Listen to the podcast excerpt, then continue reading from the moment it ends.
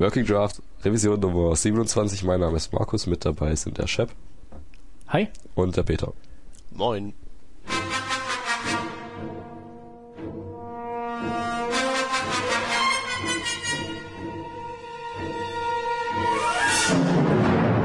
So.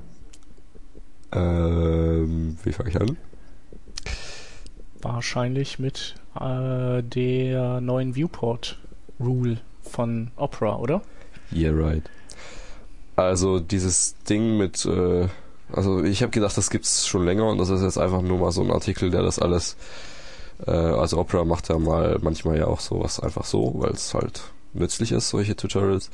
Aber das ist tatsächlich was äh, Neues und zwar kann man jetzt nicht nur den Viewport, äh, die Viewport-Breite äh, mit so einem Meta-Tag bestimmen, sondern kann das Ganze auch in CSS so, so äh, ja, wie man es zum Beispiel von äh, Media Queries oder oder so, ja, sowas halt kennt, mit dieser, mit so einer Add-Regel, was jetzt derzeit noch prefixed ist mit einem O, also bei eben.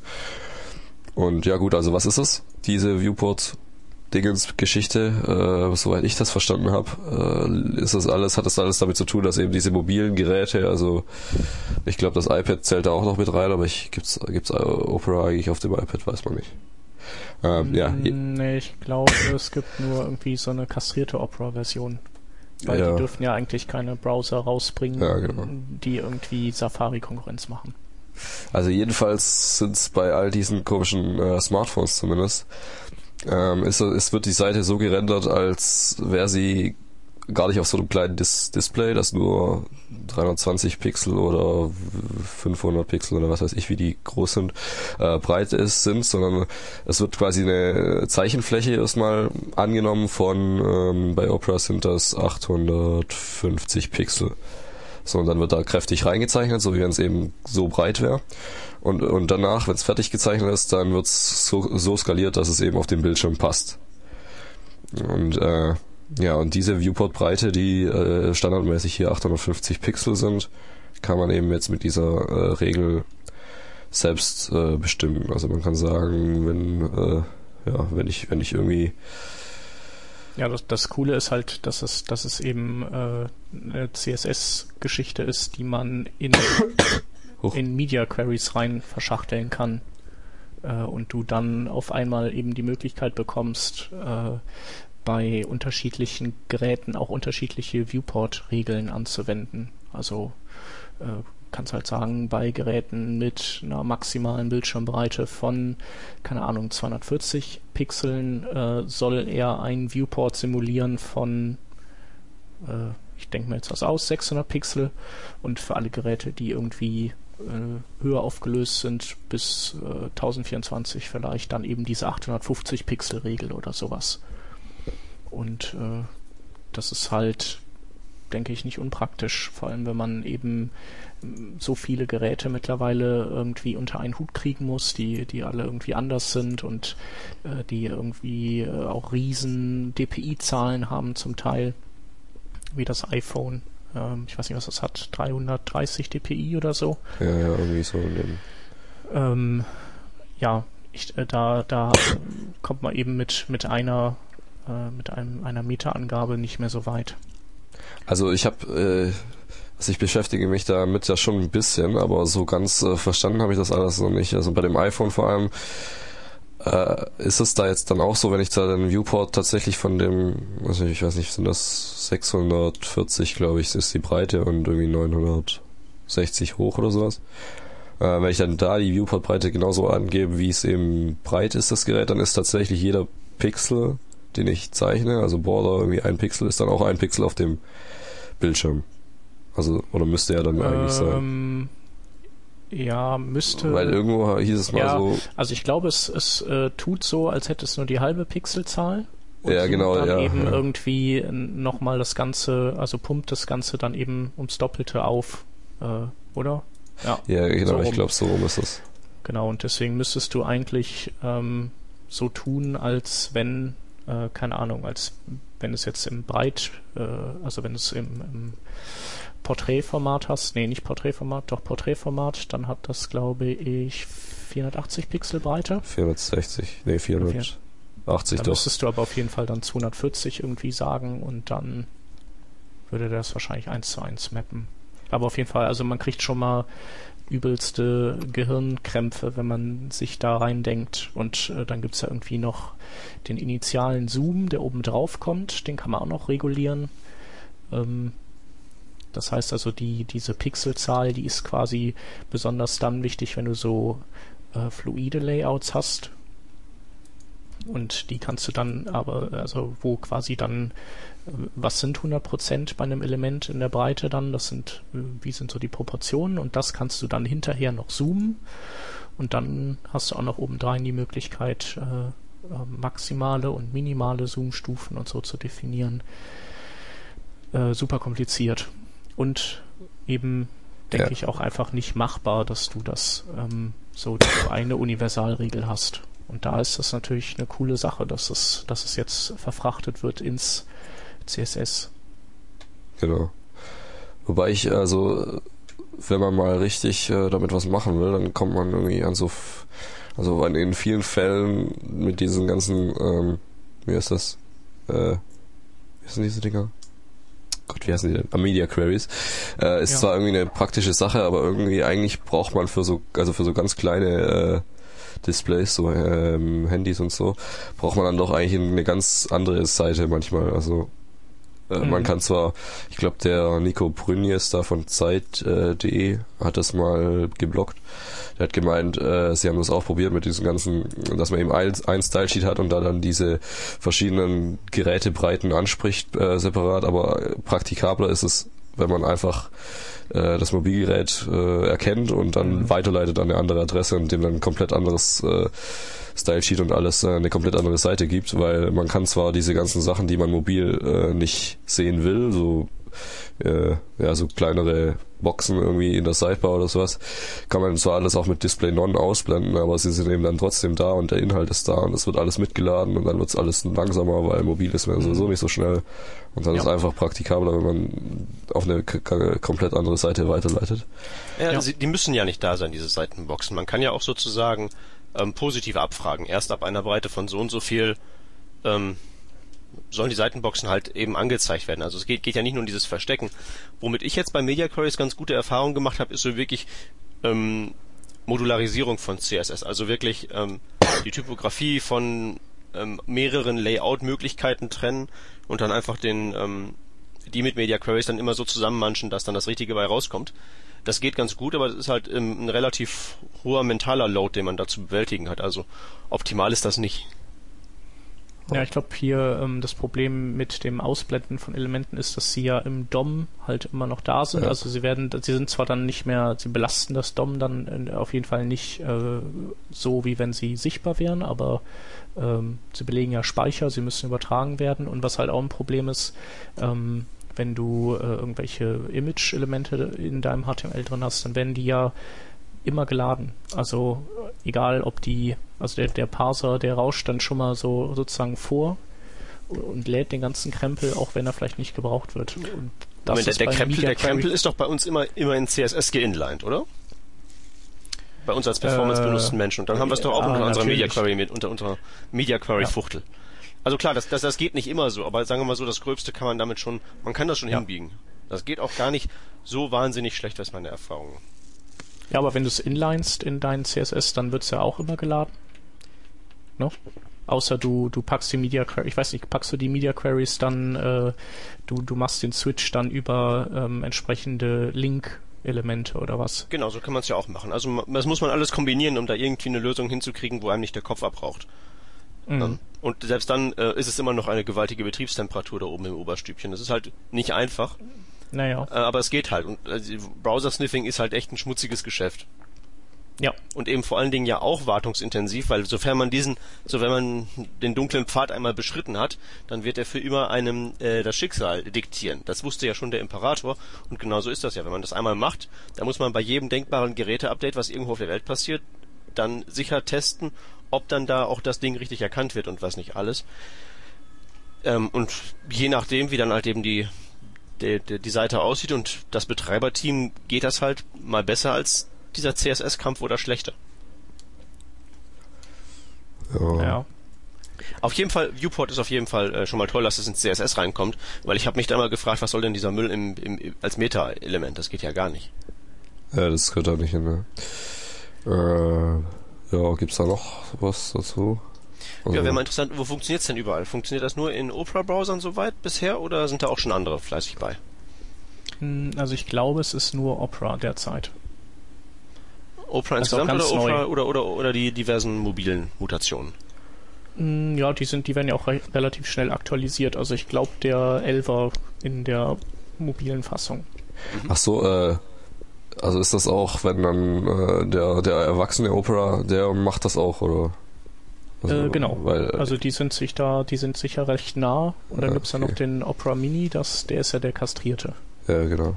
Da wird ja irgendwie, der kann jetzt nicht so viel und da wird ja auch alles in so ein proprietäres Format durch Server durchge, ge, ja, irgendwie zusammengedampft und das ist ja dann irgendwie nicht mehr HTML, was da eigentlich am Ende bei dem Mini rauskommt. Okay. Ja, also bei, bei dem großen Opera wüsste ich jetzt eigentlich keinen Anwendungsfall. So, wenn ich, ja. Nö, für einen Desktop brauchst du es eigentlich ja. nicht. Gut, dann haben wir, also dann funktioniert das wahrscheinlich nur in Opera, wir wissen es nicht. Ähm, kann man uns ja darauf hinweisen. Genau. Haben wir eigentlich Audiobook-Kommentare schon bekommen? Nö, haben wir Nö. keinen. Toll. Toll. Ja, wir wollen ein Audiobook-Kommentar darüber. Genau. ich habe es so oft gesagt. Ja. Okay, nächstes Thema. Ähm, Microsoft und Google, die ja beide irgendwie ähm, sich so Webseiten-Performance auf die Fahnen geschrieben haben oder sich gerne damit beschäftigen, auf jeden Fall. Ähm, die haben ja damals auch schon dieses äh, oder die, die führen zumindest die W3C Navigation Timing äh, äh, Gruppe. Ähm, die haben jetzt eine neue API vorgeschlagen und zwar die Resource Timing API. Und ähm, mit der ähm, kann man die äh, Ladezeitenmessung in Zukunft eben noch feiner granulieren und ähm, bis in die einzelnen beteiligten ähm, ja, Ressourcen, also Dateien, die involviert sind, ins Seitenladen reinschauen und aus denen im Prinzip all das abfragen, was wir so ähm, nur mit einem Firebug oder mit einem äh, Webinspektor rauskriegen. Also ähm, es ist dann so, dass das, das Window-Objekt hat oder das Window-Objekt hat dann wiederum ein, ein Performance, äh, eine Performance-Eigenschaft und die enthält ähm, oder die hat eine Methode, getResourceTimings und die liefert dann ein Array an ähm, beteiligten Ressourcen zurück. Und ähm, ja, durch dieses Array kannst du dann durchzirkeln und erstmal abfragen, was ist das für ein Ding? Ist das ein Bild? Ist das ein Skript? Ist das CSS? Ähm, war das vielleicht ein äh, Ajax-Request oder sowas? Und ähm, dann kannst du eben verschiedene Timestamps dir eben auch zurückgeben lassen und zwar ähm, sowas wie äh, wurde weitergeleitet und wenn ja, in welchem Augenblick und wann ist dann wirklich ähm, das Beschaffen dieser Ressource gestartet? Äh, hatten wir einen Domain-Lookup und wann startete der? Wie lange hat der gedauert? Also wann ist der zu Ende gewesen? Äh, die Verbindung kann man abfragen, alles.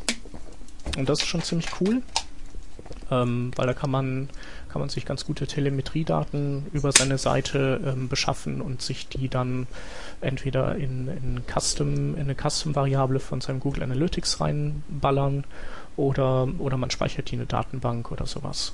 Und dann sieht man halt, was bremst eigentlich von all dem Krempel am meisten. Tja, Web Inspector, ohne dass man drin rumklicken muss. Genau. Hm. Das ist schon ganz ähm, nett. Einzige, was halt jetzt äh, noch nicht so nett ist, ist, dass es, soweit ich das jetzt äh, gesehen habe, leider noch in keinem Browser implementiert ist. Aber ähm, ich äh, würde sonst was drauf wetten, dass äh, demnächst in irgendeiner IE10 Preview das drin ist und wahrscheinlich eben dann auch in, in irgendeinem Chrome Canary Build demnächst auftaucht. Also ich glaube, das kommt in Chrome, in Chrome vor Microsoft. so ein Bauchgefühl. Ja. Ich glaube, Microsoft war ja bei der Web, ähm, äh, bei der Navigation Timing API schneller als Google. Also mit einer Preview dann. Huh.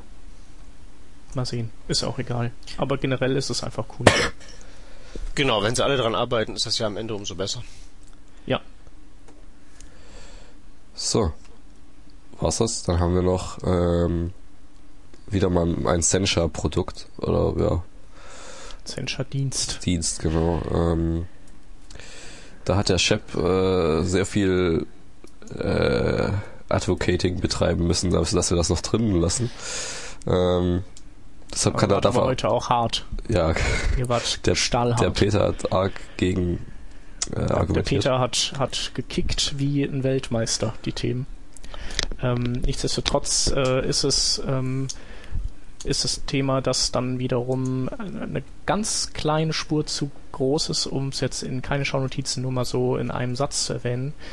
Ähm, und zwar äh, Sencha.io ähm, ist so eine Sammlung von verschiedenen Diensten, ähm, die man äh, nutzen kann und die äh, ich weiß nicht, kostet auch Geld, kostet's Geld? Nee, es ist, kostet kein Geld, aber man braucht eben, man muss, ist so eine Closed äh, also man muss irgendwie da invited werden und so. Ähm, aber irgendwie bin ich über ein, äh, ja, über eine Art API von denen gestolpert, die man auch nutzen kann, wenn man ähm, nicht registriert ist bei denen.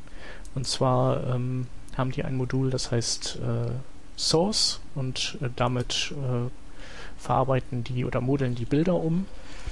Und äh, die kann man halt anzapfen, um äh, Bilder in Data-URIs umzuwandeln, ohne dass man jetzt selber ein PHP-Skript schreiben muss oder so. Das heißt also, es funktioniert auch mit statischen Seiten.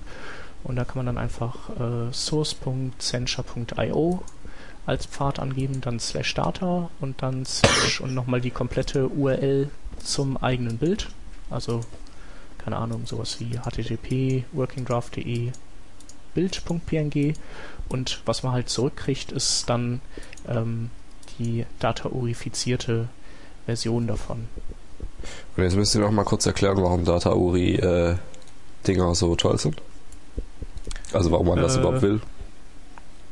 Genau, also Data-Uri ist, ist im Prinzip äh, ist, ist eine ähm, ja so eine Art Codierung ähm, wie sie E-Mail-Anhänge benutzen, um Binärdaten in die E-Mail reinzupacken und ähm, über diese Data-URI kann man eben Gleiches tun für beliebige Dateiressourcen und sie dann eben in das Trägermedium, also HTML oder CSS einbetten. Ähm, und der, der Vorteil ist, klar, ähm, wächst dann die Trägerdatei an, ähm, aber du sparst dir eben diese ganzen einzelnen HTTP-Requests. Und, und dein Browser, der kann ja nur zwischen 4 und 6 Requests parallel abfrühstücken. Und ähm, insofern ist es immer wünschenswert, wenn du, wenn deine Seite sich mit möglichst wenig Requests aufbaut. Also dass du, ähm, dass dein Browser eben nie äh, in die Situation gerät, dass, dass er einfach keine Verbindungen mehr hat, die nicht belegt sind und er dann eben so lange warten muss mit dem Abholen der Ressourcen, bis wieder neue Verbindungen frei werden. Und das, dieses Problem löst eben DataUri. Ähm, ich nutze es halt gern für so CSS-Dateien, weil die, äh, die ändern sich ja im Großen und Ganzen nicht und die werden dann auf ewig gecached und das, das heißt, du hast halt einmal sozusagen den Schmerz der, dieser Downloadgröße ähm, und dann ist das Ding aber auf dem Zielrechner und, und danach ähm, flutscht es einfach. In HTML würde ich es jetzt nicht unbedingt einbetten. Warum nicht? Nur wegen IE 6 und 7, die das nicht können? Ähm, nee, weil du, äh, weil du da weniger ähm, Nutzen von einem Caching hast, weil deine HTML-Seiten ja in der Regel nicht so häufig äh, requested werden wie, ähm, also jede einzelne wie jetzt eine CSS-Datei. Also mhm. die ist ja zentral, die wird bei jedem Seitenaufruf wird die gebraucht, aber ähm, ja, bei HTML ist das eben nicht so. Mhm. Also die, da gucke ich mir heute mal den Blogbeitrag von dir an und morgen einen anderen. Und dann nützt mir das Caching ja gar nichts. Kommt halt drauf an, was man da für eine Seite hat. Also, wie gesagt, das Problem bei der ganzen Data-URI-Geschichte ist halt, sind halt eben noch die Relikte IE 6 und 7. Die können das nicht, die sporten da ihr eigenes Format. Ja. Und das ist einfach relativ haarig. Was macht die Sencha API denn mit denen? Äh, ich glaube, die, äh, die lässt links liegen. Mhm. Aber eigentlich ist die Sencha API ähm, oder dieses, dieser Dienst, dieser Source-Dienst ist eigentlich ähm, tatsächlich für das Beliefern von äh, mobilen Geräten ursprünglich konzipiert. Also da sind ja die Internet Explorer, die ähm, tendenziell noch weiter zurück, also relativ zum nee, Desktop Internet also Explorer. Ja, also jetzt aktuell ja, aber von den äh, Internet Explorer Mobile 7.5 Handys gibt's ja nur zwei, glaube ich. Äh, von Steve Ballmer und, äh, und, und das, was du benutzt. Ey. äh, nee, Quatsch. Und ähm, ja, jetzt kommt ja das Mango-Update mit IE9 und das ist dann auch wirklich der, der komplette IE9 mit allem Zip und Zap. Und der kann ja auch Data URI. Für alle beide Benutzer dieses tollen Telefonbetriebssystems dann. Genau. Also ich hätte gerne eins. Ähm, ich, ich bekenne mich schuldig. Ich hätte gerne mal eins. Ich würde gerne, ich finde das User Interface super von Windows Phone 7. Gibt zwar keine App und so und der Browser ist scheiße, aber das Interface finde ich cool. Das sieht zumindest gut aus. Ja, es soll ja Leute geben, die darauf, die darauf verstärkten Wert legen. Ja. Hallo. Genau. so. Okay, was machen wir eigentlich? Was macht man eigentlich, wenn man jetzt zu dieser Sencha API Nutzer ist und die machen irgendwann dicht? Also, wie Leute, muss man einfach seine ganzen, seine ganzen Adressen wieder umbauen. Wenn die insolvent ja. gehen. Richtig. Mhm. Ja, ist halt einfach eine nette Entdeckung. Mhm. So. Nun gut. Ausprobieren. Egal. Kann man auch wieder vergessen. Ich fand's nur nett. So. Das Argument mit dem Dichtmachen, das ist auch immer so. Äh was, was ist, wenn mal irgendwie. Was ist denn? Frag was ist, wenn mal Obama sein Internet. Was? Ja. Oder welche, ich mache jetzt unseren Podcast dicht. Ist das denn? Ich werde jetzt unseren Podcast dicht machen. Ja. Ja, das, das, das ist ja aber so insofern kein Problem, als dass wir nicht die Ressourcen von irgendwelchen anderen Leuten äh, ähm, hosten, die dann äh, auf ewig im Orkus verschwinden, wenn wir mal irgendwann sagen, wir machen dicht. Da gehen dann irgendwie die 20 Kommentare oder so, die wir eingesammelt haben, flöten. Und das war's. Also die, die, die, dass, dass heutzutage alles in die Cloud gejagt wird und in irgendwelche Services ausgelagert wird, ob das jetzt nun Kommentare sind oder Feeds oder was nicht alles, das, das hat halt eben auch immer so ein gewisses Risiko.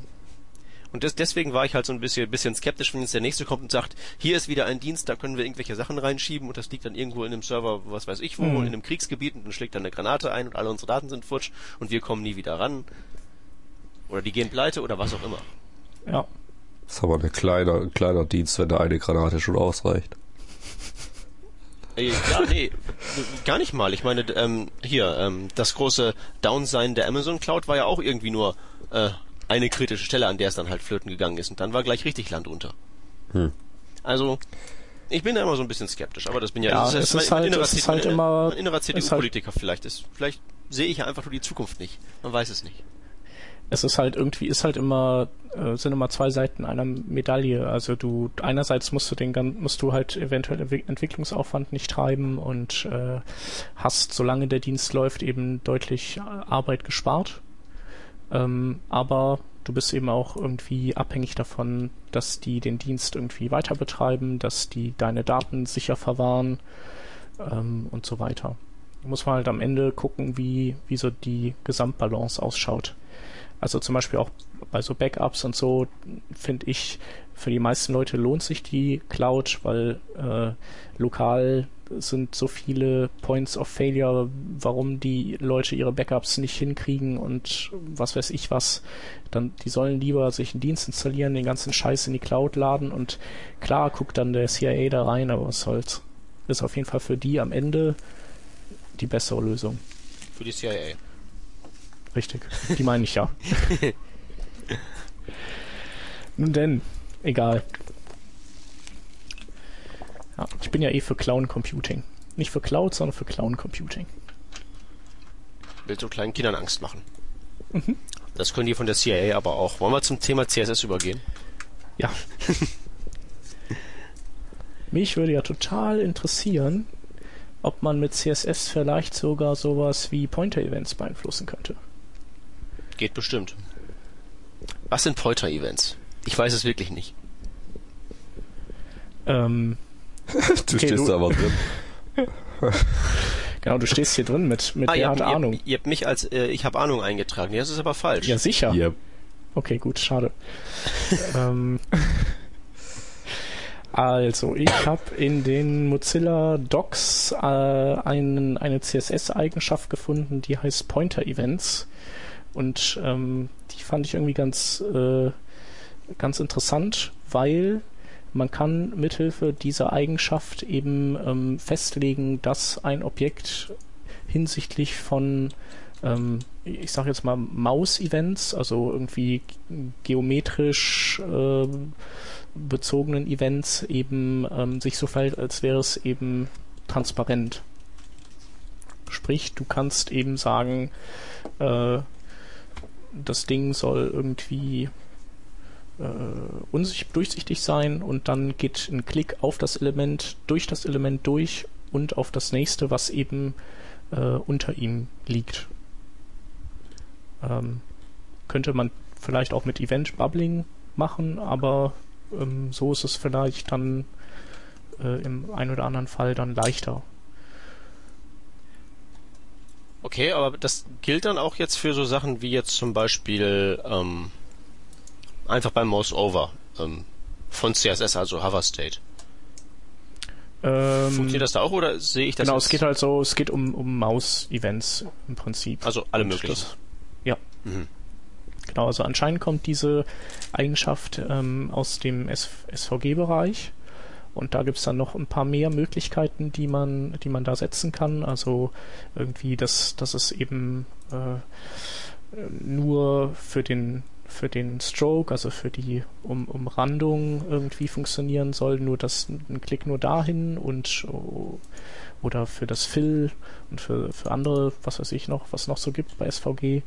Ähm, aber für die für normale CSS-Elemente oder für normale HTML-Elemente meine ich, ähm, ist es eben entweder Auto, so wie man es halt dann jetzt auch kennt, oder None. Also entweder Klick oder geht durch. Genau. Jupp, jupp. Ja, also weiß ich, ist das absehbar, ob da.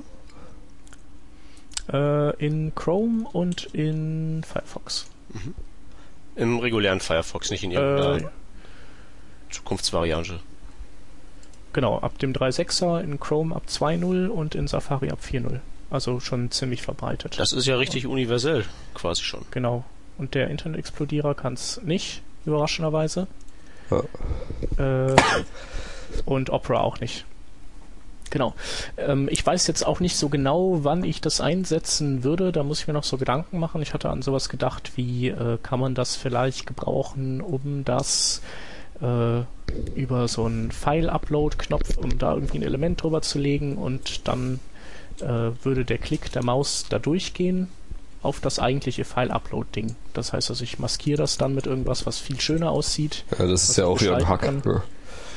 Genau, es ist ein Hack. Äh, ich weiß aber gar nicht, ob das überhaupt funktionieren würde, weil eigentlich ist es ja in dem Sinne kein, kein Event, äh, das, das diesen, diesen Upload-Requester dann auslösen würde. Aber ich habe es auch nicht ausprobiert. Äh, ansonsten, äh, ja, weiß ich nicht. Äh, wer gute Ideen hat, ähm, her damit. Wird, also wird mich tatsächlich interessieren, was man damit machen könnte.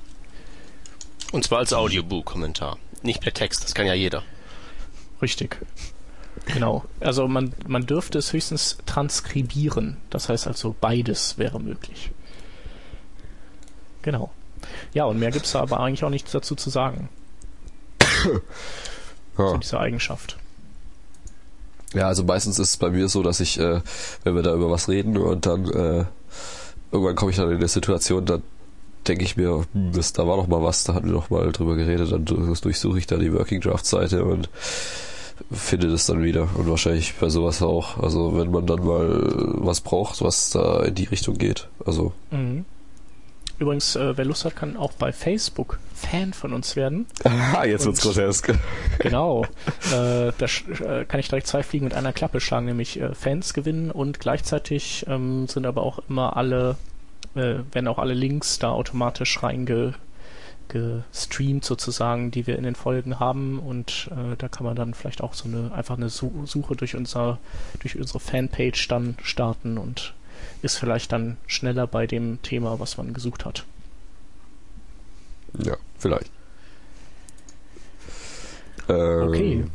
Ja, Markus, du regst dich über Tastenbelegung auf.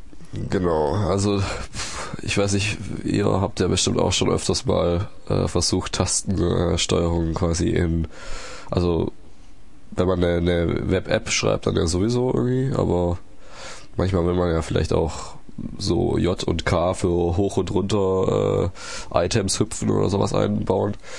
Hm, das funktioniert äh, so lang ganz gut, äh, solange man sich, also was heißt ganz gut, äh, es funktioniert okay, solange ich mich nicht in einem Textfeld oder Text-Area oder sowas befinde. Weil dann will ich ja, also ich, ich nehme jetzt mal Google Reader als Beispiel, da habe ich äh, solche Items, die ich durchklicken kann und dann, wenn ich das mit Tastatur machen will, weil ich irgendwie Maus, das ist so bla bla, dann benutze ich eben J und K. So, mit J geht's runter und mit K geht's hoch. Das kennt man vielleicht, die, die älteren Herren kennen das vielleicht aus dem VI, wie Vim, äh, was auch immer, Editor.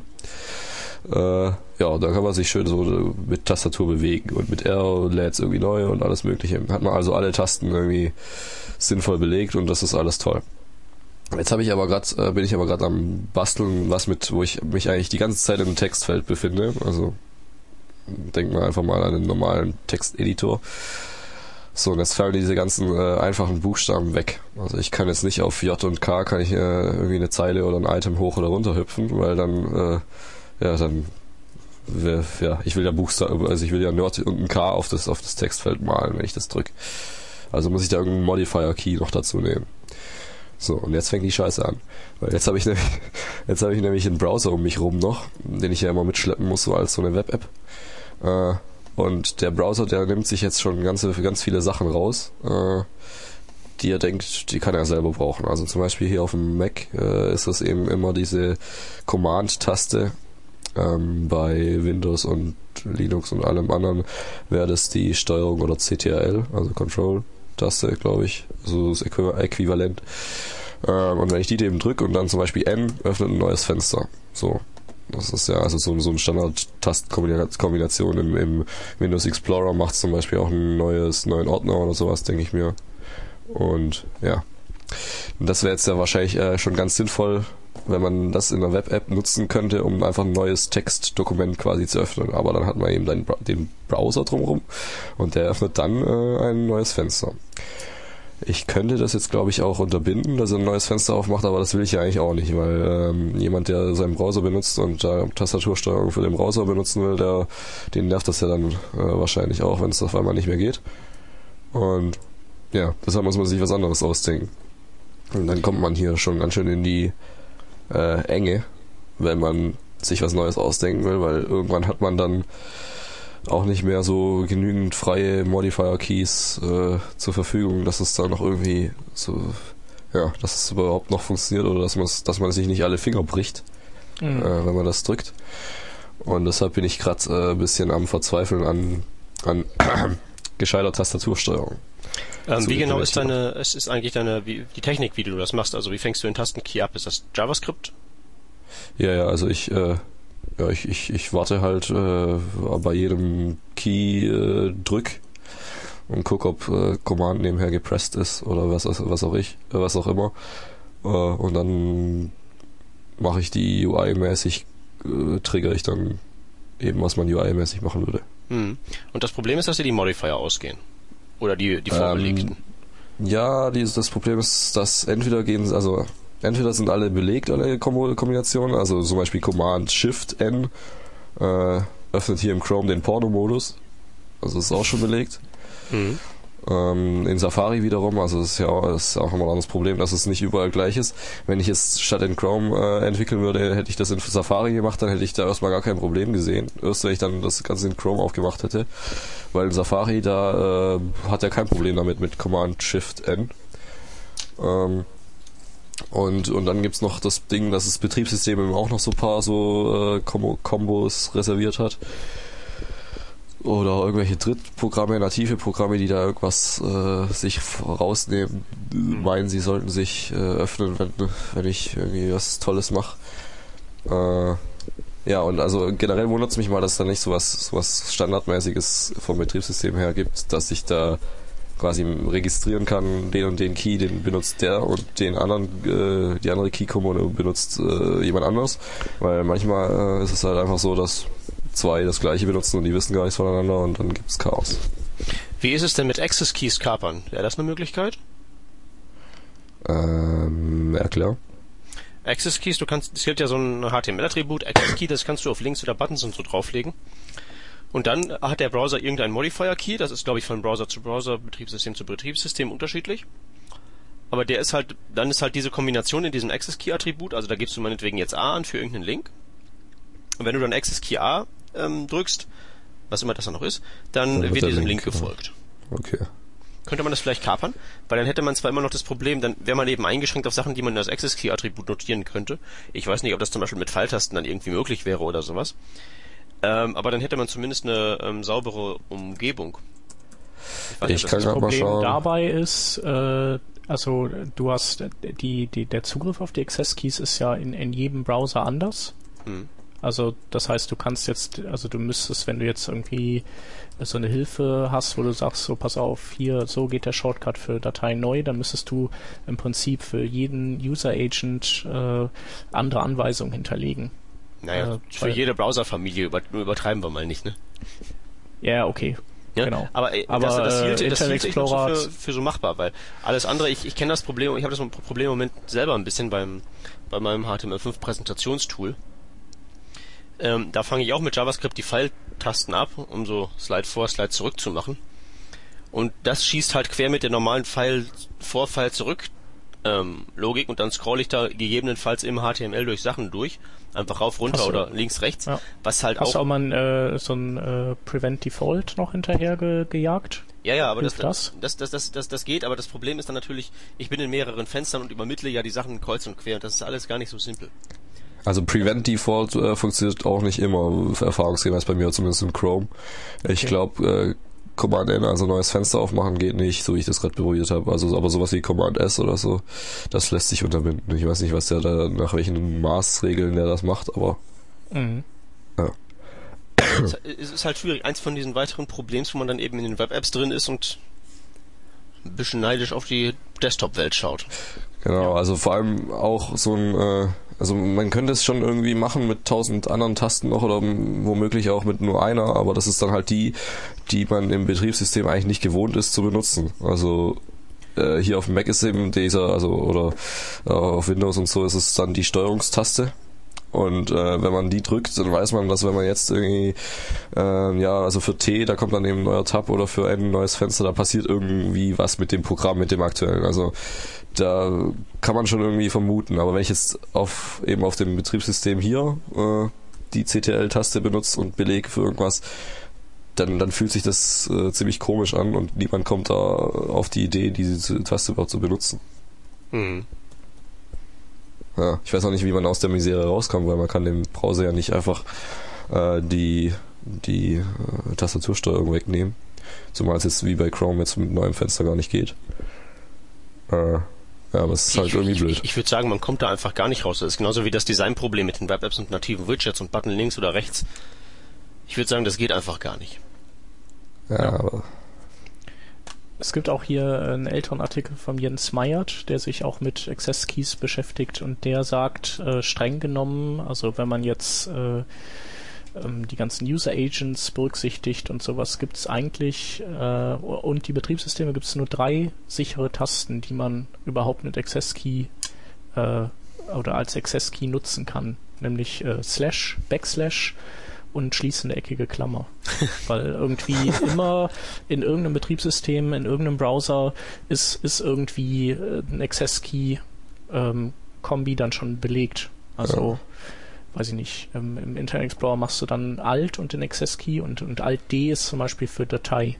Dann ist weg, geht nicht. Und ähm, ja, in der Summe ist das dann eben, bleiben dann nur noch drei ähm, Tasten übrig, die man nutzen kann. da könnte zum Beispiel Google mit dem Chrome OS einfach nochmal eine Modifier-Taste einbauen oder so.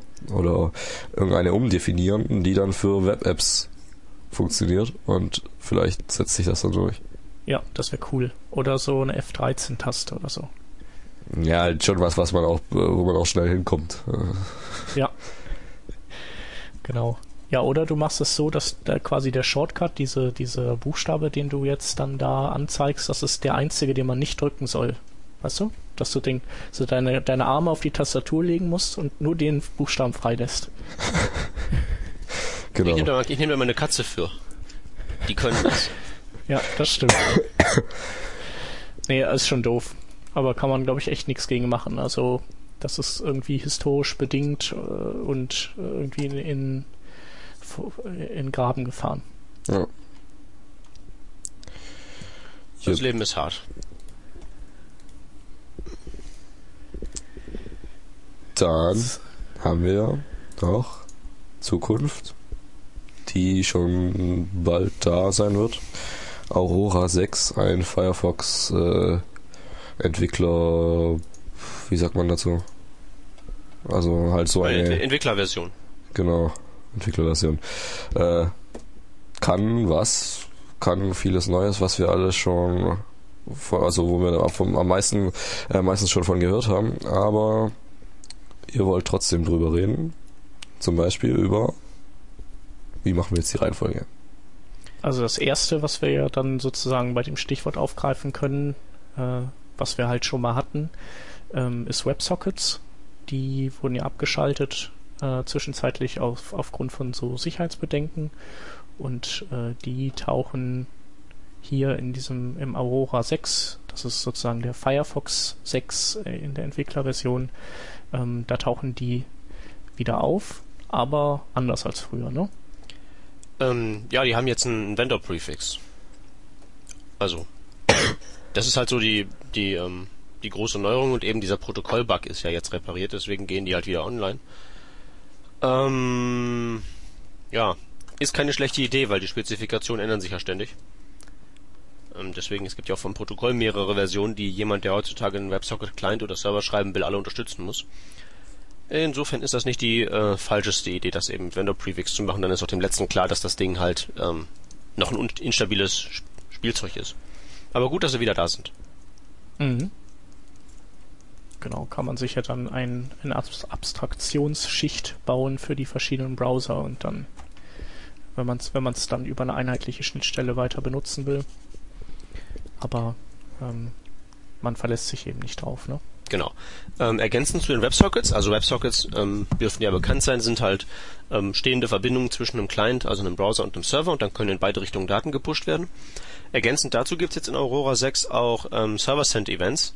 Das ist äh, sagen wir mal, insofern ähnlich, als dass man damit auch vom Server Nachrichten auf den Client pushen kann. Aber das war's dann auch. Also da gibt's nicht dieses ähm, bidirektionale, sondern es geht eben nur in eine Richtung. Aber das ist jetzt in Aurora dann auch drin. Das ist dann wirklich einer von den, glaube ich, ersten Browsern, die das auch wirklich unterstützen.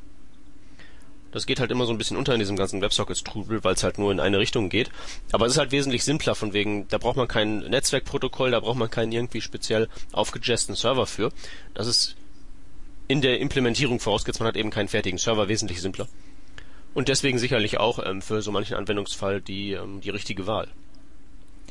Ähm, ich hatte mir das angeguckt und nicht so, nicht, nicht ganz kapiert, ist es denn, ähm, muss ich mir das so wie ein, also es, so wie du es beschreibst, kann es ja nicht sowas sein wie ein Ajax-Request, ne, der dann vom Server in einem speziellen Format beantwortet wird, ähm, weil äh, in dem Beispiel hier haben die so ein spezielles Format, äh, wo dann einmal das sozusagen das Event angegeben wird, das der Server dann im Browser auslöst. Also da kannst du irgendwelche Custom-Events dann definieren äh, und der Browser bearbeitet das dann so, wie er jedes Event bearbeitet, wenn es ausgelöst wird. Und dann gibt's die äh, Event-Datas, äh, also die Daten quasi. Ähm, aber theoretisch müsste das auch schon so ein bisschen WebSocket-mäßig sein, dass du eine Standverbindung hast und der pusht dann irgendwie was auf irgendeinem Port vom Browser. Ähm, wie das technisch ist, weiß ich nicht. Ähm, ich meine halt jetzt wirklich nur auf die Implementierung bezogen. Also klar ist das clientseitig mhm. mit einem Event geregelt, dass der mhm. halt ähm, ähm, was, was auslöst, wenn da hier eben neue Daten sind. Die Vereinfachung ist eben wirklich auf der Serverseite, weil man das, da ist es wirklich, dieser ganze Datenstrom ist nicht so ein Genörde auf TCP-Ebene mit Paketen und einem Handshake und was nicht alles, sondern das ist bloß eine stumpfe Datei, die halt zeilenweise Daten schreibt. Mhm. Und sowas ähm, kann jeder von uns in zwei Minuten zusammenhacken und dann fehlt eben noch die Kleinseite mit den Server-Side, ja. die plötzlich das verarbeitet. Also wie gesagt, wie das technisch funktioniert, weiß ich nicht, aber es ist eben in der Umsetzung einfach ein komplex, ein ganzes, ein ganzes Stück weniger komplex. Und deswegen ja, halt. Aber ich sehe auch gerade, das ist, es ist tatsächlich eine HTTP Ressource, nee, eine, eine Textressource, die dann wahrscheinlich kontinuierlich abgefragt wird vom Browser. Also wahrscheinlich. Ja, nee, Keine Ahnung. nee, so eine Abstraktion quasi vom, ähm, von dem, was man sonst machen würde, nämlich da erstmal so eine riesige Schleife schreiben und dann irgendwie so ein Polling implementieren. Mhm. Ja? Genau, das macht er dann, macht er dann alleine, ne? Genau, und eben mit standardisierten Formaten und alles, alles eben, also das ist wirklich super simpel. Ja. Weil Websockets ja. werden, werden wirklich dann ekelhaft, wenn man eben ähm, den Server selbst schreiben muss und das muss man halt oftmals, weil es eben da keine Lösung aus der Dose gibt. Und ähm, da gibt es auch teilweise wirklich Probleme, weil zum Beispiel sowas mit, mit einer stehenden Verbindung, wo halt der Socket dann ständig offen ist, das kannst du mit zum Beispiel so verbreiteten Sprachen wie PHP theoretisch machen, nur praktisch gehst, gerätst du da ins Reich der Schmerzen. Mhm. Weil das dafür nicht ja. gebaut ist. Und sowas hier, ja. ähm, ne, perfekter Anwendungsfall, das kannst du an deine bestehende PHP-Applikation, sei sie auch noch so simpel, bequem dranflanschen und dann geht das. Ja. Es ist halt nicht, nicht jetzt irgendwie flashy und toll und, und, und besser als WebSocket, sondern eben eher das Gegenteil, was das Gute ist, weil es halt simpler ist. Ja. Das ist halt sozusagen nochmal eine, eine vereinfachte Version von einem regel, regelmäßig getimten ja, Ajax-Call, oder? Im, Im, Prinzip, ja. Ja. Ja, witzig. Muss ich mal angucken irgendwann. Ähm, eine kleine gestalterische Neuigkeit ist drin. Man kann äh, jetzt tatsächlich ähm, die Farbe von den Strichen in der Text Decoration beeinflussen. Ist das nicht der Hammer? Das ist absolut der Wahnsinn. Warum nimmt man keine Border? Ähm, weil du hier die, ähm, du kannst auch sagen, wo die Decoration sein soll. Also ob es irgendwie ähm, durchgestrichen ist oder ob die, äh, ob der Strich, glaube ich, drüber ist, geht auch. Und all solche Sachen. Es gibt bestimmt auch Randfälle, wo man will, dass man zweimal unterstrichen hat und einmal so farbig und anders mal, also mhm. einmal andersfarbig. Dann kann man das jetzt auch machen. Kann man genau, einen Border und hier Underline, Overline, Lines Through. Oder man kann eben Underline und Border Bottom machen, wenn man ganz yeah. drauf ist. Was denn? Habt ihr das noch nie gesehen? Ähm, bisher habe ich das irgendwie nicht gesehen. Gibt ja auch äh, Border Bottom Style Double, geht ja auch. Hm. Dann kann man sogar ja. dreimal unterstreichen. Genau. Ja, wenn das nicht reicht. Nee, das, das gab mal irgendwie so, ich weiß nicht, ob es das noch gibt. Ich, ich lebe ja in Adblock-Land. Aber früher gab es mal so ganz ekelhafte Werbung, die sich so äh, in genau, Content ja. geinlined hat und die war gerne so grün und dann eben auch drei- oder vierfach unterstrichen, damit man bloß nicht übersieht, dass das hier die wichtigen Links sind, auf die man draufklicken soll. Ähm, die haben das meiner Meinung nach gemacht, aber wie ja, da musste man dr nur drüber hovern und dann kam schon so ein hässliches Pop-up. Ja, ich, ich glaube, ich weiß auch nicht, ob das noch existiert. Ich auch nicht. Was noch ein bisschen cooler ist, ist, äh, dass man jetzt auch so ähm, verschiedene Stile eben zuweisen kann. Also kannst du auch wavy machen und dann kannst du sowas eben so, so geschlängelt darunter setzen, so wie bei der Rechtschreibkorrektur oder so. Also das, das sind dann wirklich mal so Sachen, die man, die man nicht nachbilden kann mit irgendwas Bestehendem. Ja, mit Bildern geht das. Ja, okay, stimmt. Wenn du, Link, wenn du dem Link unten Padding gibst und dem Hintergrundbild gibst, dann, mhm. dann geht das. Ich habe das irgendwie einmal gemacht oder so. Das war so ein grungiges Design, was ich umgesetzt habe. Aber sonst auch nicht wirklich. Also, ja. Hm. Genau, das sind halt das, halt das, Bild. Ja, ja, so, so, so Features so, das ist, hm, ja, das ist so wie Body on Load und dann New Audio und dann kann man so Hintergrundmusik machen. ne? Ja. Das, das, das, das geht zwar, aber ähm, vielleicht ist es besser. Da war wahrscheinlich einfach einem langweilig. Ich weiß nicht, das sollte, sollte einfach vielleicht so besser die, die Kreise des, der Webentwickler nicht verlassen, damit nicht irgendwelche Kunden auf die Idee kommen, hey, geht jetzt, jetzt kann ich das äh, in Regenbogenfarben unterstreichen mit Hintergrundmusik. Und weil Flash jetzt ja weg ist, kann ich ja sogar mein Intro dann jetzt im Canvas-Element auf dem iPhone rendern und so. Wetten wir, das kommt? Ja. Letztens hatte ich auch einen Tweet ge gelesen, wo man sich gefragt hat, was die korrekte Semantik für den äh, Skip-Knopf in HTML5 äh, auf Seiten ist. Welch, was soll man da für, ein, für, ein, für eine Semantik wählen? Hm. Für eine sinnvolle. Ja, das ist eine gute Frage. Das wäre mal eine schöne philosophische Frage. Egal. Ähm, was gibt's noch Neues? Wir haben äh, eine Erweiterung des On-Hash äh, Change Events und zwar ähm, kann dir das jetzt auch sagen, ähm, welche die, wie die URL lautete, die vor dem Event war und wie, wie die eben wie die neue dann äh, jetzt lautet. Wir sollten das heißt vielleicht also, nochmal kurz erwähnen, was das, ähm, was es damit auf sich hat mit dem Hash Change. Mhm. Bitte, du ja, weißt äh, es. Ähm, also das müsste ja eigentlich das Event sein, was durch die History API ausgelöst wird. Das heißt also, wenn ich jetzt ähm, ähm, beziehungsweise wahrscheinlich noch nicht mal nicht nur, sondern äh, auch wenn die History API ähm, ausgeführt wird, womit man ja das Problem lösen will in Zukunft, ähm, dass, dass eben äh, man bookmarkbare URLs auch bei Ajax-Seiten hat. Ähm, bisher hat man ja immer, ähm, hat man ja diesen Hash, also diesen, so eine Art äh, Sprungmarke gewechselt dafür oder Hashbanks gebaut. Ähm, und äh, in Zukunft kümmert sich darum die, die History API. Wobei ich mir jetzt unsicher bin, ob die tatsächlich davon betroffen ist, von diesem Event. Nee, nee, das feuert immer, wenn sie, das feuert immer, wenn das, wenn der Hash sich äh, ändert, egal über welchen Weg. Mhm. Ja. Genau, da kannst du dann, kannst du dann natürlich äh, vielleicht abfragen einfach äh, von wo, wo, oder an welchem Ankerpunkt befand er sich vorher und wo ist er jetzt hingescrollt oder so. Genau, also auch vereinfachte, einfach, vereinfachte Navigation auf solchen Ajax-Seiten. Mhm. Dann braucht man dann nicht irgendwie jeden Link irgendwie belegen mit On-Click, dann irgendwie ein Event abhandeln, dann setzt das Ding einfach den Hash neu, man interpretiert den und dann neue Sachen laden und so. Ja, ja, stimmt. Coole Sache. Ähm, dann haben wir ähm, ja, haben wir auf Elementen oder wir können jetzt äh, die, die Dataset, äh, was ist das, Methode? Äh, nee, kein, nee, das ist keine Methode. Also Datasets sollten wir vielleicht nochmal kurz erklären, das ist ein HTML5, da kann man sich beliebige HTML-Attribute ausdenken und in seine Elemente reinpacken. Das ging zwar schon immer, aber in HTML5 ist es halt reglementiert, dass man da einfach ähm, vor den Attributnamen Data- irgendwas schreibt, also Data- schreibt und dann irgendwas für den Attributnamen und dann kann man damit sozusagen unsichtbare Informationen ähm, in Form von Attributen in HTML-Elementen unterbringen. Äh, die kann man natürlich auslesen, also händisch, indem man fragt, gib mir dieses Attribut oder so. Aber was jetzt der Firefox hier implementiert, ist ein, ähm, eine DOM-Eigenschaft auf einem HTML-Element und die, Namen, die Name-Wertpaare dieses ähm, Elements mappen eins zu eins ähm, auf die HTML-Attribute, auf die Data-Attribute von diesem HTML-Element und deren Werte. Das mhm. heißt, wenn du dieses Dataset-Attribut hast und du setzt element.dataset.foo gleich äh, bar, dann hast du sofort in deinem HTML-Element drin ein Attribut äh, data-foo gleich bar.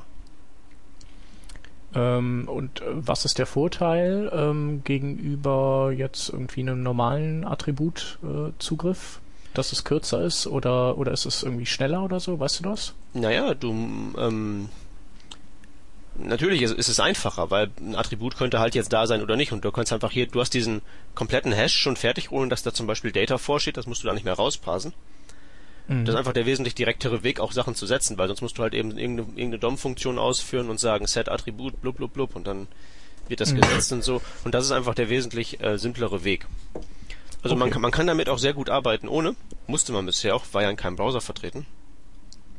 Ähm, dann hat man sich da meistens. Ist, das, ist es tatsächlich in keinem oder ist das äh, mm, Also hier so? sehe ich, äh, also ich habe hier, ich habe widersprüchliche Informationen hier in meinem Browser. Und zwar äh, steht hier, dass der Chrome 8 das schon unterstützt, Opera 11.10 und Safari 6. Ja, das kann man schon benutzen. Genau, aber äh, weiß nicht, ob die das eventuell hm, nur ja, aber wie, wie will man das nur teilweise supporten? Das geht gar nicht. Also meines Wissens war das bisher eher nicht implementiert. Das würde mich jetzt überraschen, wenn das so, so weit verbreitet gewesen wäre. Ähm, man kann es halt auch blöderweise nicht einfach nachrüsten, weil es eben ähm, 1 zu 1 mappt die ähm, Eigenschaften von dem Objekt auf die HTML-Attribute. Das ähm, ist nicht ganz simpel.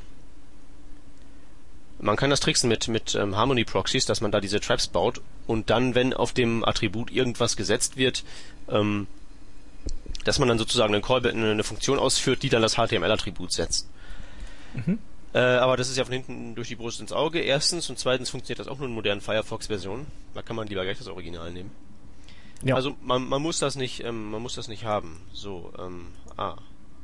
Es ist also auf jeden Fall hier auch in Chrome offenbar vorhanden in Form einer DOM String Map und ich glaube, das ist auch die richtige Implementierung. Dann bin ich wohl einfach mit meinem bisschen ein paar Chrome-Versionen zurück. Hm. Das ja. ist ja nicht so schwer. Ja, heute hat sich Chrome bei mir auch beschwert, dass er zu lange schon nicht geschlossen wurde und es schon wieder ein Update gäbe, das er dringend mal installieren muss. Also mhm. da wirst du echt bekloppt. Habt ihr das letzte Woche gelesen, wie die ihre Updates rauspushen? Ähm, ja, die, äh, wie ist das denn mit so ein differenzielles Update oder sowas, ne? Genau, also normalerweise ist ja so ein Browser ein riesiges Programm, da sind dann irgendwie 12 MB, die runtergeladen werden müssen. Aber was Chrome halt einem wirklich nur zuschickt, sind binär, sind, sind Diffs der beiden Binärdateien. Das sind dann irgendwie sieb, was weiß ich, 7000 Byte oder sowas. Und das ja. ist das komplette Update, deswegen installiert er sich auch so schnell. Also, äh, das ist. Ach, so gehört sich das.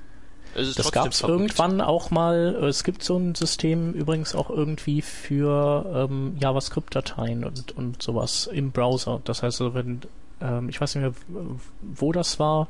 Äh, du kannst eben äh, Browsern dann sagen, tausch nur diesen Teil äh, des gecacheten Skripts aus und äh, muss dann eben nicht alles neu übertragen. Ich glaube, Google hatte damit auch irgendwie was zu tun.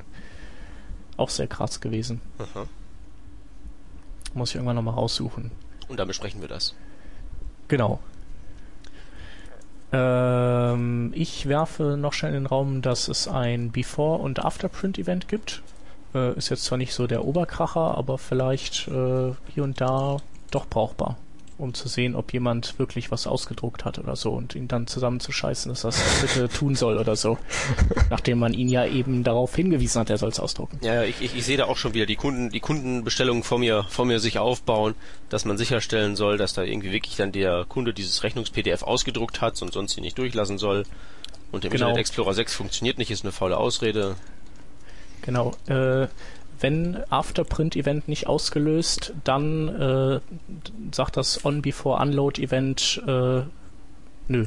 Genau, und das hilft Und du dann. kommst nicht mehr von der Seite weg. Genau, das wird sein. Okay. Ähm, und als letztes, äh, oder nee, wir haben noch zwei Sachen. Äh, wir haben noch das äh, Progress-Element, mit dem sich ein Fortschrittsbalken darstellen lässt. Ganz nett aber halt so, ja. Ja, das ist schon, das ist schon ganz praktisch, aus zweierlei Gründen. Erstens ist es in der Bedienung relativ einfach, wenn du dir einen, Pro einen Fortschrittsbalken aus HTML zusammenbaust. Dann musst du rechnen, wie breit mache ich den und, und solche Sachen.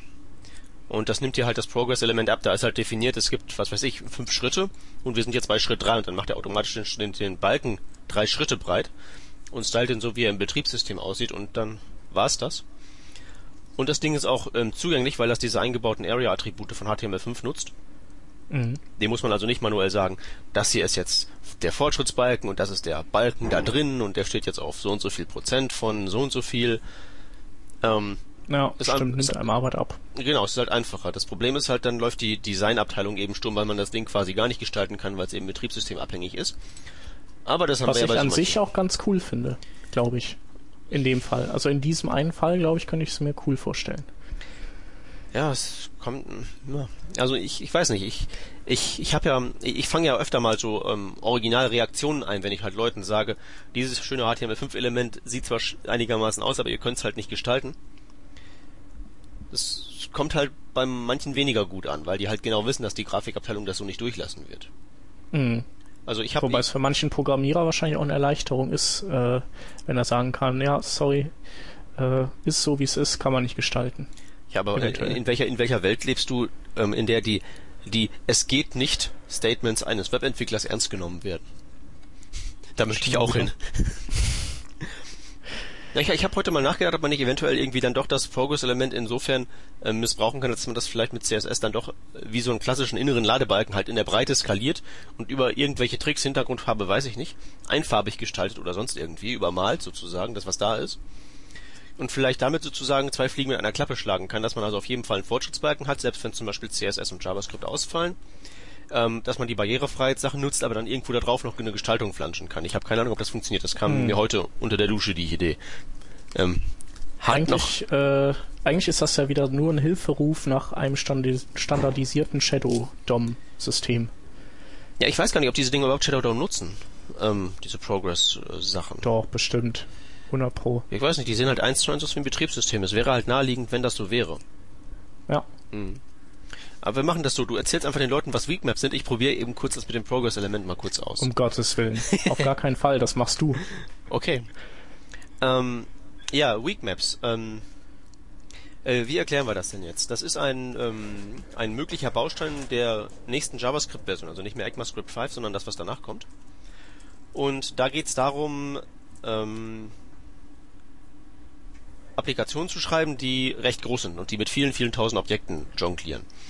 Ähm, man kann ja in JavaScript, das weiß man ja, ein Objekt nicht irgendwie zerstören oder freigeben oder sowas. Das hat man nicht, weil die Sprache ein automatisches Speichermanagement hat. Und das funktioniert ganz grob so. Solange man irgendein Objekt hat und das wird irgendwo in irgendeiner Variable referenziert, ist es halt ähm, da und wird im Speicher gehalten und wird eben nicht gelöscht. Wenn man dann irgendwann diese eine Referenz, diese Variable auf Null gesetzt wird oder sonst irgendwie das Ding verschwindet und es keine Referenzen mehr gibt, die auf dieses Objekt zeigen, dann verschwindet das ähm, und der Speicher ist frei. Und ähm, Weakmaps sind ein Weg, eine Referenz auf ein Objekt zu halten. Und diese Referenz bewahrt das Objekt nicht davor, gelöscht zu werden, wenn alle anderen Referenzen, die keine Weakmap sind, ähm, verschwinden. Und das kann man halt zum Beispiel brauchen, wenn man irgendwie so einen riesigen Verbindungspool hat und man will so einen Überblick darüber haben, welche Verbindungen habe ich alle. Und das kann man dann über eine Weakmap implementieren, dass dann eben nur diese Verbindungen sozusagen überleben, die halt noch irgendwo an anderer Stelle vom Programm auch genutzt werden, außer in dieser Weakmap. Und da fallen die dann eben einfach nach und nach raus, wenn nur noch die Weakmap darauf zeigt und dann ähm, verbraucht man weniger Speicher. Das ist so grob die Idee braucht man, glaube ich, wirklich nur in der Königsklasse der Applikation, wo es halt eben wirklich mit tausend Objekten zugeht. Mhm. Aber dann könntest du theoretisch, könntest du in, äh, äh, könntest, also du könntest jede, könntest ein Array als Weak Map ein Array nehmen. Ja, ja. Und du könntest dann äh, da, keine Ahnung, die, die Verbindungen reinspeichern, alle einzeln, und dann könntest du irgendwie immer mal gucken, was ist so die Array-Länge und äh, siehst dann halt, wie, wie viele Verbindungen gerade im Gebrauch sind oder was. Genau, wie viele halt noch leben. Ohne mhm. dass man halt eben manuell dafür sorgen muss, dass da irgendwie, wenn da noch andere drauf, wenn, wenn da keine anderen mehr drauf zeigen. Also das ist ja wirklich eine Aufgabe, das kann die Garbage Collection vom Browser wesentlich besser. Okay, ja, mir, ich, ich, mir fällt gerade äh, auf, dass du, dass die Length wahrscheinlich immer gleich bleibt vom Array, aber du müsstest dann durch die einzelnen Objekte durchgehen und gucken, ob die dann auf einmal null sind oder nicht und, und wahrscheinlich so geht das dann. Ja, nicht, nicht null. Du musst ja gucken, ob, ob, ob, ob das geht gar nicht. Ne? Du müsstest durch ein Array durchgehen und gucken, ob noch andere Objekte auf irgendwas zeigen, was in diesem Array drin ist. Äh, genau, aber äh, wenn der Garbage Collector dann hingeht und räumt die Dinger weg, dann müsste doch dann, dann müsste, worauf zeigt dann die Variable in dieser Weak Map? Ist die Variable dann auch weg oder ist dann nur das, worauf sie zeigt, dann auf einmal null oder sowas? Ähm, das kann ich dir gar nicht so genau sagen. Das weiß ich gar nicht. Ich habe mich auch mit der konkreten Implementierung von dem Teil noch nicht so weit befasst. Ähm, mhm. Ist halt jetzt nur so grob auf ganz abstrakt gesagt halt eben die Funktionsweise. Es ist eben eine Referenz, die das Ding mhm. nicht davor bewahrt, in die Tonne getreten zu werden. Ja, ja, ist auf jeden Fall cool. So, weil so mit Speicherleaks hat man ja schon mal gerne zu kämpfen, ne? Ja, ich war, ich wundere mich sowieso, wann sehe ich jetzt mal den ersten großen Schwall von Artikeln, die sich halt darüber mal Gedanken machen, äh, meine Webapplikation verbraucht zu viel Speicher. Mhm. So im, im Browser. Da, da scheint sich keiner drum zu kümmern. Ich habe hier so ein paar Dinger in Tabs offen. Das sind halt echte, die machen echten Raubbau.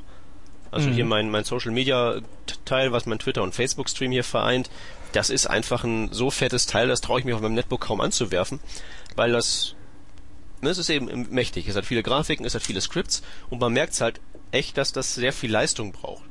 Und so ähm, Performance in Web-Apps wird ja meist als etwas dargenommen, wie schnell kriege ich jetzt meine Daten um jeden Preis durch die Leitung gedrückt. Ja. Aber wie man halt auf dem Client eventuell auch mal Ressourcen schon da sich durch die Gegend bewegt und nicht nur jetzt darauf bezogen, dass dann jetzt irgendwie bei irgendeiner DOM-Manipulation es nicht, es nicht ruckelt, sondern eben, dass ich nicht den Speicher zuballere. Und solche Geschichten.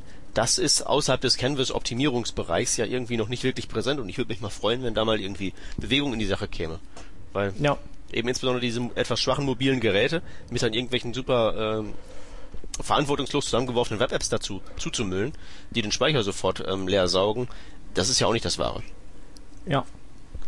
Nee, hast schon recht. Ich glaube, das ist aber einfach, äh, ich denke, das liegt auch daran, dass das nicht so einfach ist, wahrscheinlich ähm, sein, sein Code ähm, sozusagen äh, oder das sichtbar zu machen, was wo passiert, also wo die Leaks stattfinden und so. Ja klar. Denke ich. Nee, nee, aber das müsste halt erstmal irgendwo irgendwo beginnen. Also irgendwer hat ja auch mal mit der Performance-Optimierung mhm. angefangen. Und es ist ja noch ja. nicht so lange her, dass wir, also heutzutage haben wir Tools noch und nöcher.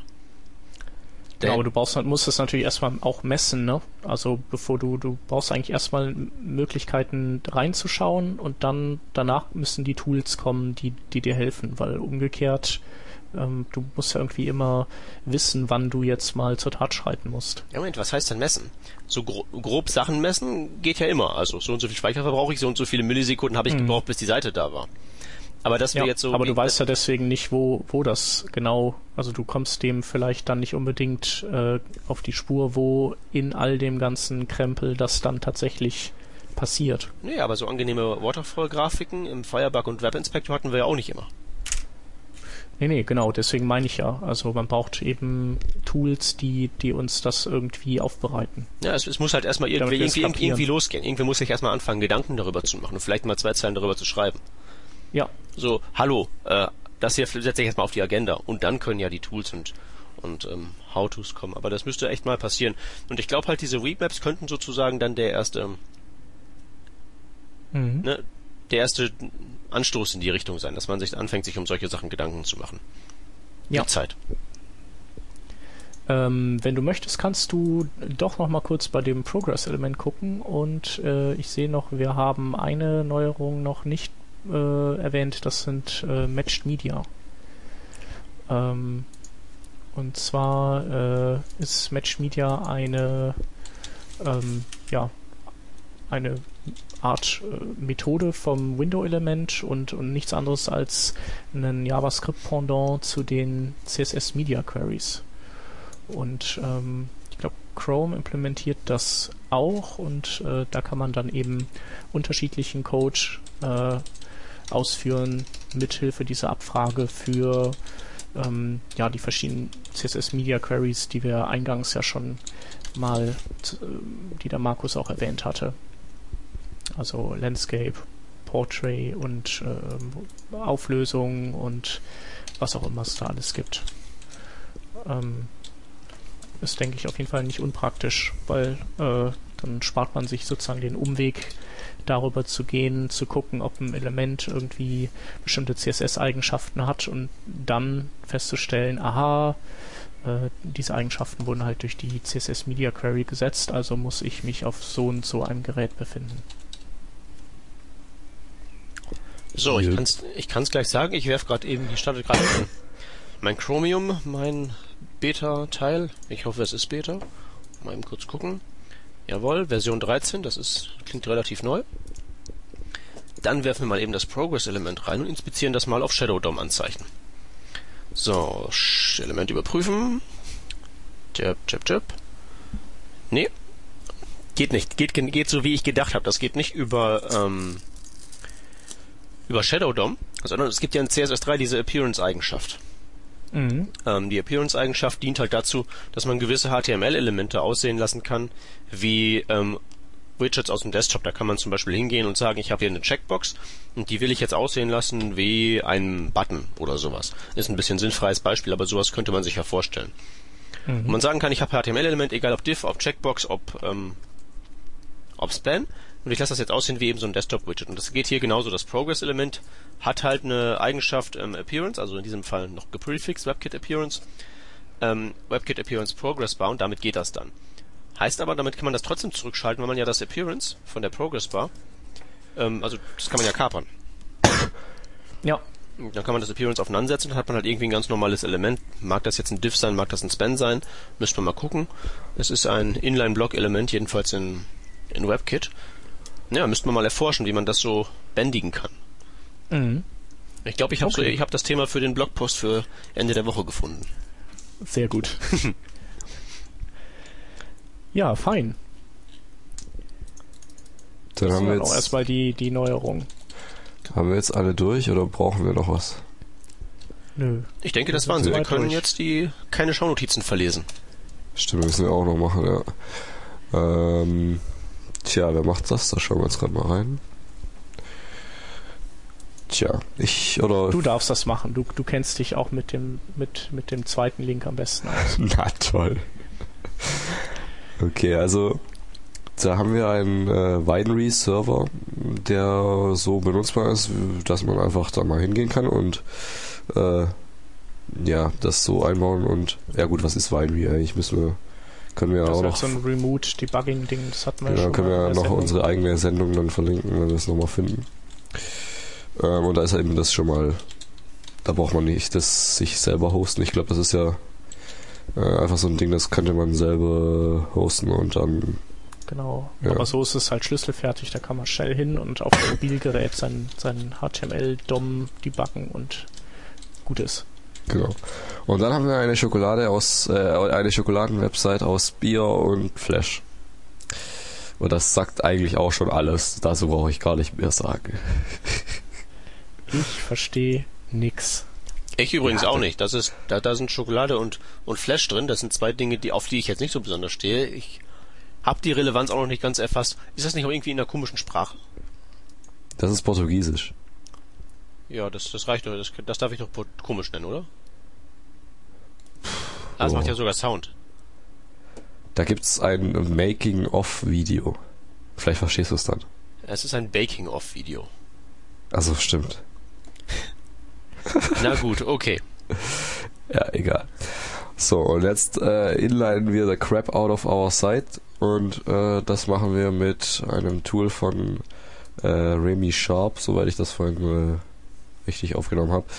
Inliner.leftlogic.com, da kann man einfach, äh, wenn man jetzt zum Beispiel was hat, äh, was man, wo man nicht äh, so aktiv dran rumentwickelt, sondern das einfach mal einmal deployen will, äh, kann, kann ja vielleicht manchmal vorkommen, dann kann man das da reinschmeißen, einfach die URL und der fasst alle äh, alle Ressourcen zusammen, also inline äh, das das äh, CSS, inline die Grafiken eben mit äh, Data URIs und so und komprimiert dann das JavaScript noch. Ähm, ja, und das dürfte es dann gewesen sein. Und macht da eben eine Datei draus, äh, die kann man dann äh, Ressourcen, also die äh, ja, braucht dann eben ein, nur einen Request, wenn man sie irgendjemandem anbietet.